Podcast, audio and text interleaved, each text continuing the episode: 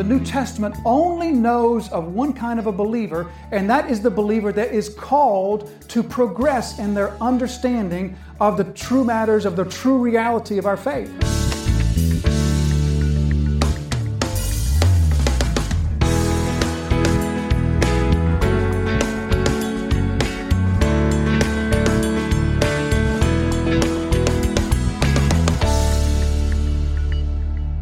So from verse 14, for this reason I bow my knees before the Father, from whom every family in heaven and on earth is named, that according to the riches of his glory, he may grant you to be strengthened with power through his Spirit in your inner being, so that Christ may dwell in your hearts through faith, that you, being rooted and grounded in love, may have strength to comprehend with all the saints what is the breadth and the length and the height and the depth and to know the love of Christ that surpasses knowledge, that you may be filled with all the fullness of God.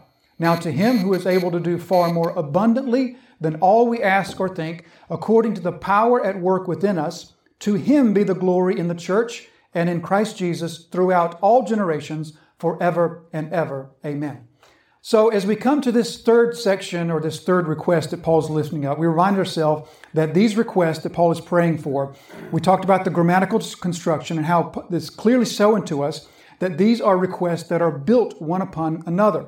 In other words, Paul is lifting up request A, that will be the foundation for request B, that will be the foundation for request C and D, and then finally E. And so each one rests on the previous one in such a way that we can't even really take them out of order. One leads to the next, which leads to the next. And so the first request that Paul lifted up was this request for strengthening in their inner man through power by way of the Spirit. And so, as we looked at that request, we talked about how it is that the Holy Spirit strengthens His people. And the Holy Spirit strengthens His people in a number of different ways. He strengthens His people through His Word.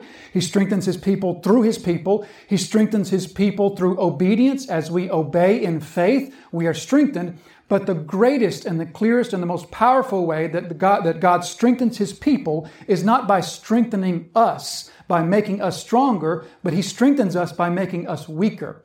He causes in our life those things that we rely upon other than Him, those things that we look to other than Him. He takes those away carefully and gently, forcing us to look to Him and Him alone. And as we do that, Paul says, as he says to the Corinthians, we are strengthened in our weakness because we are weak, He is strong in us. And so that's how the Holy Spirit primarily strengthens us through this mainly through adversity, through trials and difficulties. He will take from us those false crutches that we have that cause us to rely on ourselves rather than Him. And by so doing, we're strengthened in that way.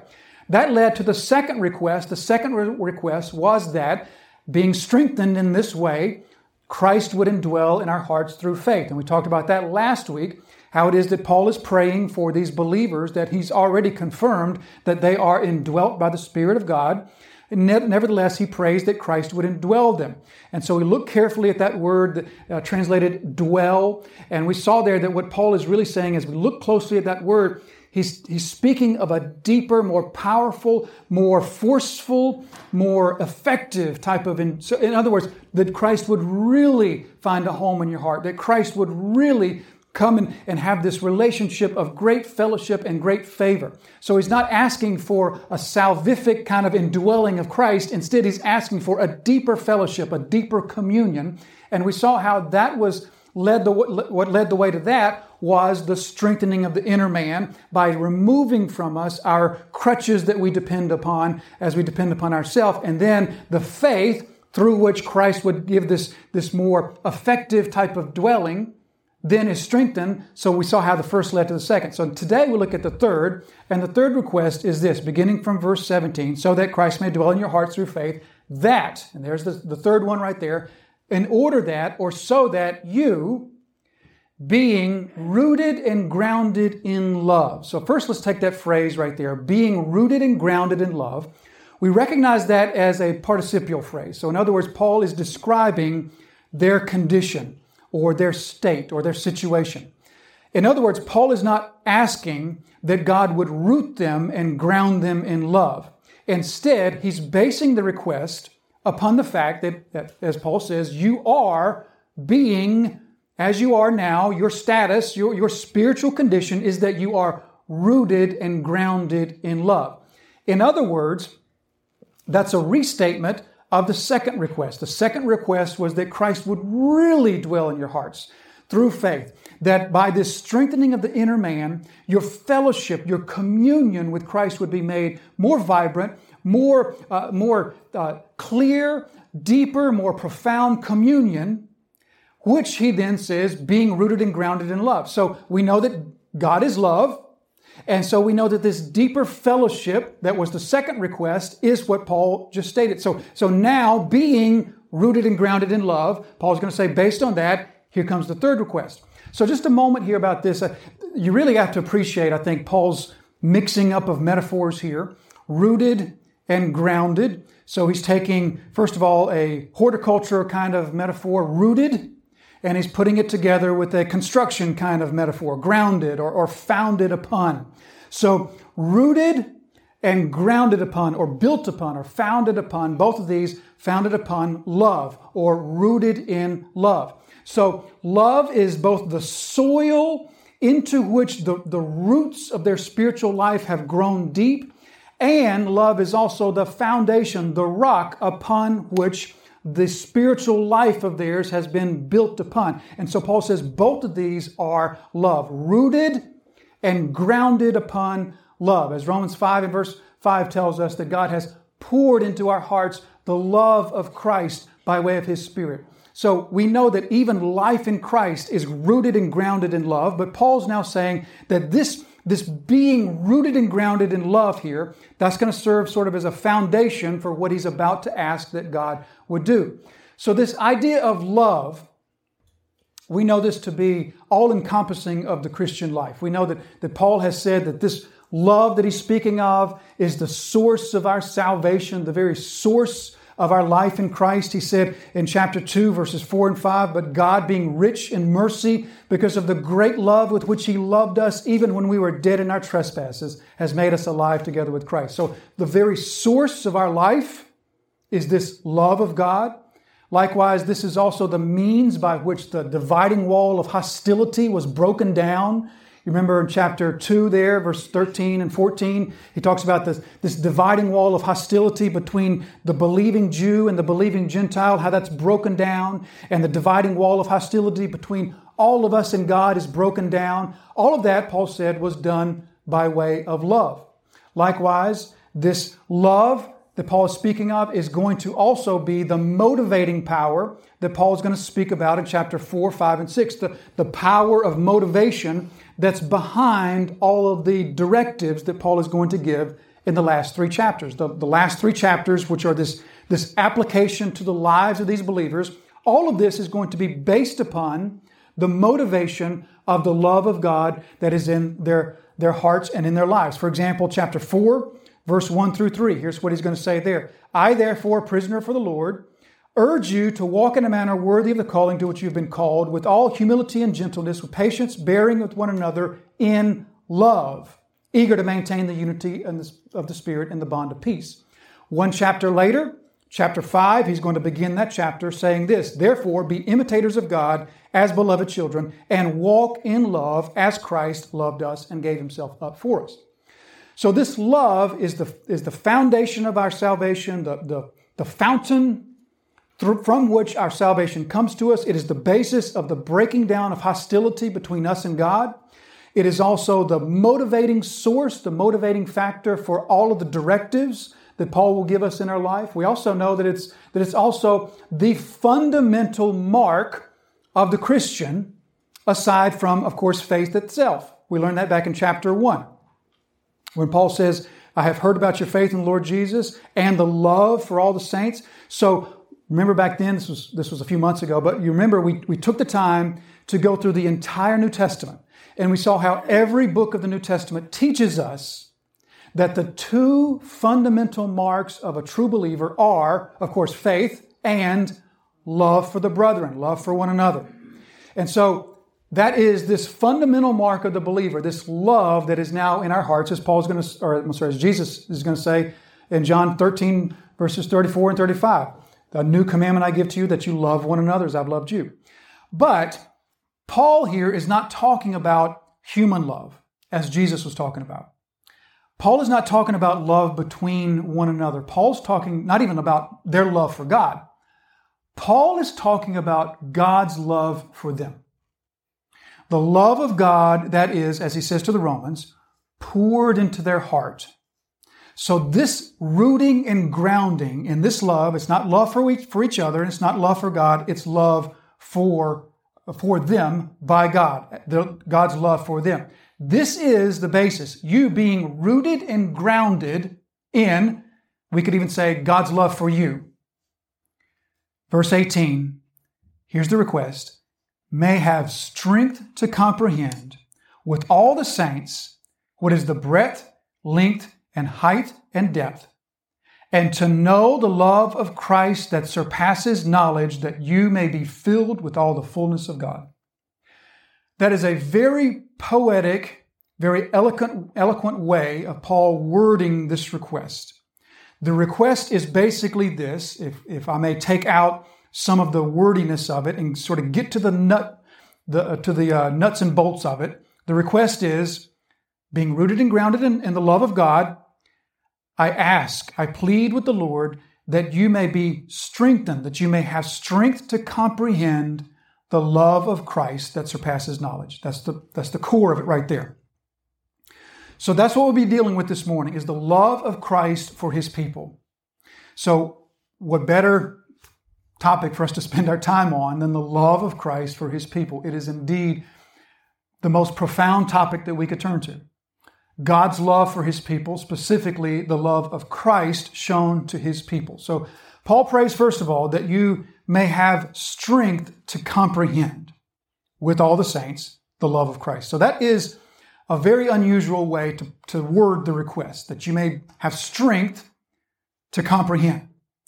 I tried this week to think of another example in the human experience in which we talk like that, in which we talk about being strong enough to comprehend or having the strength to understand. And I was unable to come up with any example in the entirety of the human experience in which we use language like that, in which we talk about being strong enough or being strengthened in order to understand or to comprehend. So this is quite an unusual request, and he puts it in, in quite a, a startling sort of way that you may have strength to comprehend. So this word translated strength here, it's, uh, it's not the same one as he used earlier, which is the word that we'd get our, our word dynamite from. But instead, this word really has a close alignment with an ability, being able to, or being sufficient. So this is kind of what it's getting at, is sort of an ability, a sufficiency. You are able, or you have the strength to comprehend. So here's this topic of comprehension put here together, understanding, comprehension, put together with one of the other pillars of the passage, which is the love of Christ. The comprehension, the, the strength to comprehend the love of Christ. All three of those things are put together right here in this request. So, this comprehension that he speaks of, this strength or this ability, this sufficiency to comprehend, the word here that's translated comprehend, it's uh, kind of like we talked about last week. It's, a, it's another one of those compound words in which Paul takes two words and puts them together to make a third word. And the word here is uh, katalambano. It's, it's the, the word, the root word is not the word for comprehend or understand as we might think. Instead, it's the word for take or grasp. So, lambano, which means to take, Paul adds this prefix to it, and you'll recognize this from last week, and this is one of the reasons why we sort of went through that whole thing last week. You might be asking, why did we sort of go into that much detail last week? One of the reasons is because it also applies equally to today. So the prefix that's added is this, is this prefix kata. You'll remember, remember that from last week. Means essentially the same thing, which is this, it's a prepositional prefix, which means down, or, or to put it another way, coming from a source above, coming downward from above, coming into us from above. And then by adding this prefix, it does the same thing that we talked about last week, which is gives it force, gives it intensity. So, what Paul is saying here would really, if we wanted to, tr- to translate it super literally, he's saying that you may have the strength to seize. That's really a, I looked through all the translations. I didn't see any that translated it that literally, but that's literally what Paul says that you would have the strength to seize. Only, only place it shows up in the entire New Testament. That you would have the strength, or you would have the ability, or you'd have the sufficiency to seize upon the love of Christ for his people. That's, that's what Paul's saying. That you, being rooted and grounded in the love of God for his people, would have the strength to seize upon the comprehension or the love of God's people for his people. So let's sort of flesh this out just a little bit. Because this is, this is a, grammatical instruction, uh, construction that specifically means you are doing the acting and you are also the one that's being acted upon. Here's what Paul's saying the same thing that he said to us before. We've talked about this recently. In, in the sense that when we talked about not too long back about how the Spirit of truth works so that we may comprehend the things of God. Remember talking about that? And you remember how we said that the Spirit of truth doesn't, doesn't understand the scriptures for you? It doesn't teach you what the scriptures say so much as what it, what it does is, is it verifies what's true and it teaches you what is true and it teaches you to value the truth. So God has made us with the capacity to understand His Word, but the Spirit of truth is needed in order to testify to us of its truthfulness and teach us of the value of its truthfulness. In the same way, here, what Paul is saying is God is not going to just, He's not praying that, that God just hands the comprehension of the love of God over to you on a platter. Here you go. Here's the comprehension of the love of God for you. Instead, Paul is saying, I pray that you would have the strength to seize upon it, to reach out, if you will, and seize upon the love of Christ for his people. This is Paul's prayer that you would be strengthened in such a way that you can seize upon this. So now, even now, I believe that we can kind of see how these requests have been building upon one another. So the first request was to be strengthened with power through the Spirit in your inner man. And we saw how the, the primary way that God strengthens us is not to make us stronger, but to make us weaker so that we look to Him as our strength, and by so doing, we are strengthened. So in this causing us or granting to us that we turn from the false crutches or the idols of our life to be strengthened by reliance upon the Spirit that then leads to this faith through which this greater, this more intimate, this more effective dwelling of Christ comes to us. As Paul would then say, in other words, being rooted and grounded in love. Now, the third request is being so strengthened being so indwelt by Christ, having such a relationship of intimacy and favor with Christ, you may now have the strength, have the ability, have the sufficiency to grasp, to seize the understanding of Christ's love for his people. Then he says, with all the saints. So I want to talk about this phrase, with all the saints. I want to talk about it two times. I'll come back to it a little bit later, but right now I want to look at it for, I think that Paul means a number of things here. So let's look at the first that you would have the ability, the strength, the power, being strengthened in your inner man, being in fellowship with greater intimacy with Christ, you may have the sufficiency, the power to seize upon the love of Christ for his people with all the saints. So, in other words, what Paul is talking about here, this is, you may be familiar with, with two two types of understanding, two types of knowledge. One would be sort of an intellectual knowledge, and another would be a, an experiential knowledge. Paul's talking here about an intellectual, about a, a cognitive understanding, not an experiential. And here he's talking about a cognitive, an intellectual, a mental understanding that you, in your mind, would have the sufficiency to have the power to seize upon this reality, this truth of the love of Christ for his people, and that you would do this with all the saints. So, one of the things that this teaches us is that Christianity has always been and always will be a thinking religion. So, Paul has no concept, neither does the New Testament have any concept of two categories of Christians one is more the deep thinking category in which they ponder the deeper truths of, of our faith. And the other is the category of Christians that's more motivated by the emotional aspect of our faith, that they're more uh, in tune with the emotional side of being a child of Christ, right? The New Testament knows nothing of that. The New Testament knows nothing of any believer who is not a thinking believer who applies the power of the mind that God has given to all of us to understand more greatly, more, more truly, more rightly the matters of our faith, the realities of our, of our faith. The Christian, uh, the Christian religion or the New Testament only knows of one kind of a believer, and that is the believer that is called to progress in their understanding of the true matters, of the true reality of our faith. So, as for example, Romans 12, verse 2, one of the prime directives that teaches us how it is that we grow, says to us, don't be conformed to this world, but be transformed by the renewing of your emotions, no, of your mind. Or we could look to many other places in the New Testament and see that the, the New Testament has no concept of one type of believer who is really spiritually motivated by the deeper realities of faith and another kind of believer that's motivated only by the emotional realities of our faith.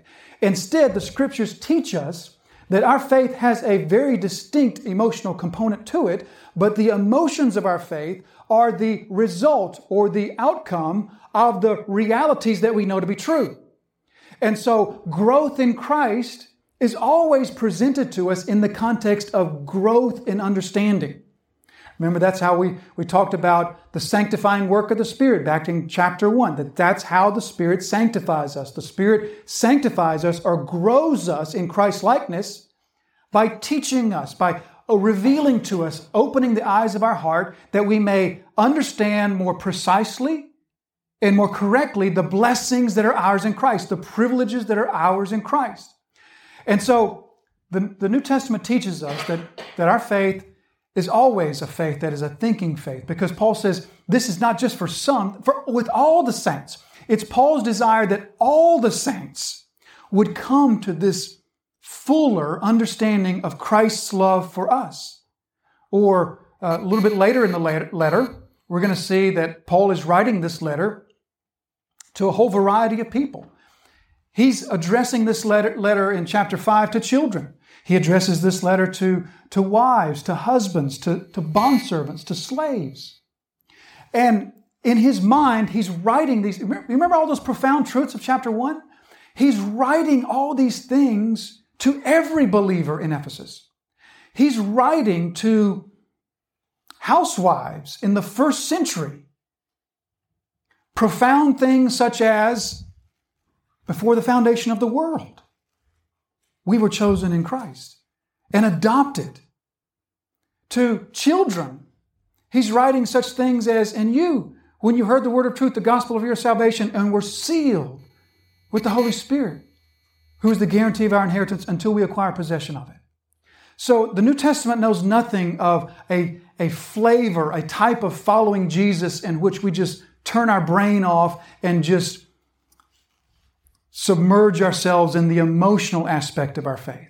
Instead, Paul says, You, it's my prayer that you, with all the saints, would have the power, the sufficiency within you to reach out and to grasp, to comprehend this thing called the love of Christ for his people. Thank you for listening to today's episode of Truth That Transforms with pastor and Bible teacher Jason Wilkerson. Truth That Transforms is the daily teaching broadcast of Disciples Fellowship Church. We invite you to visit our website where you will find more resources to help in your journey of discipleship. You can find us at www.disciplesfellowshipnc.com or connect with our Facebook page at Facebook slash Disciples Fellowship NC. Truth that transforms exists to glorify Jesus Christ through the teaching of His sanctifying and disciple making Word.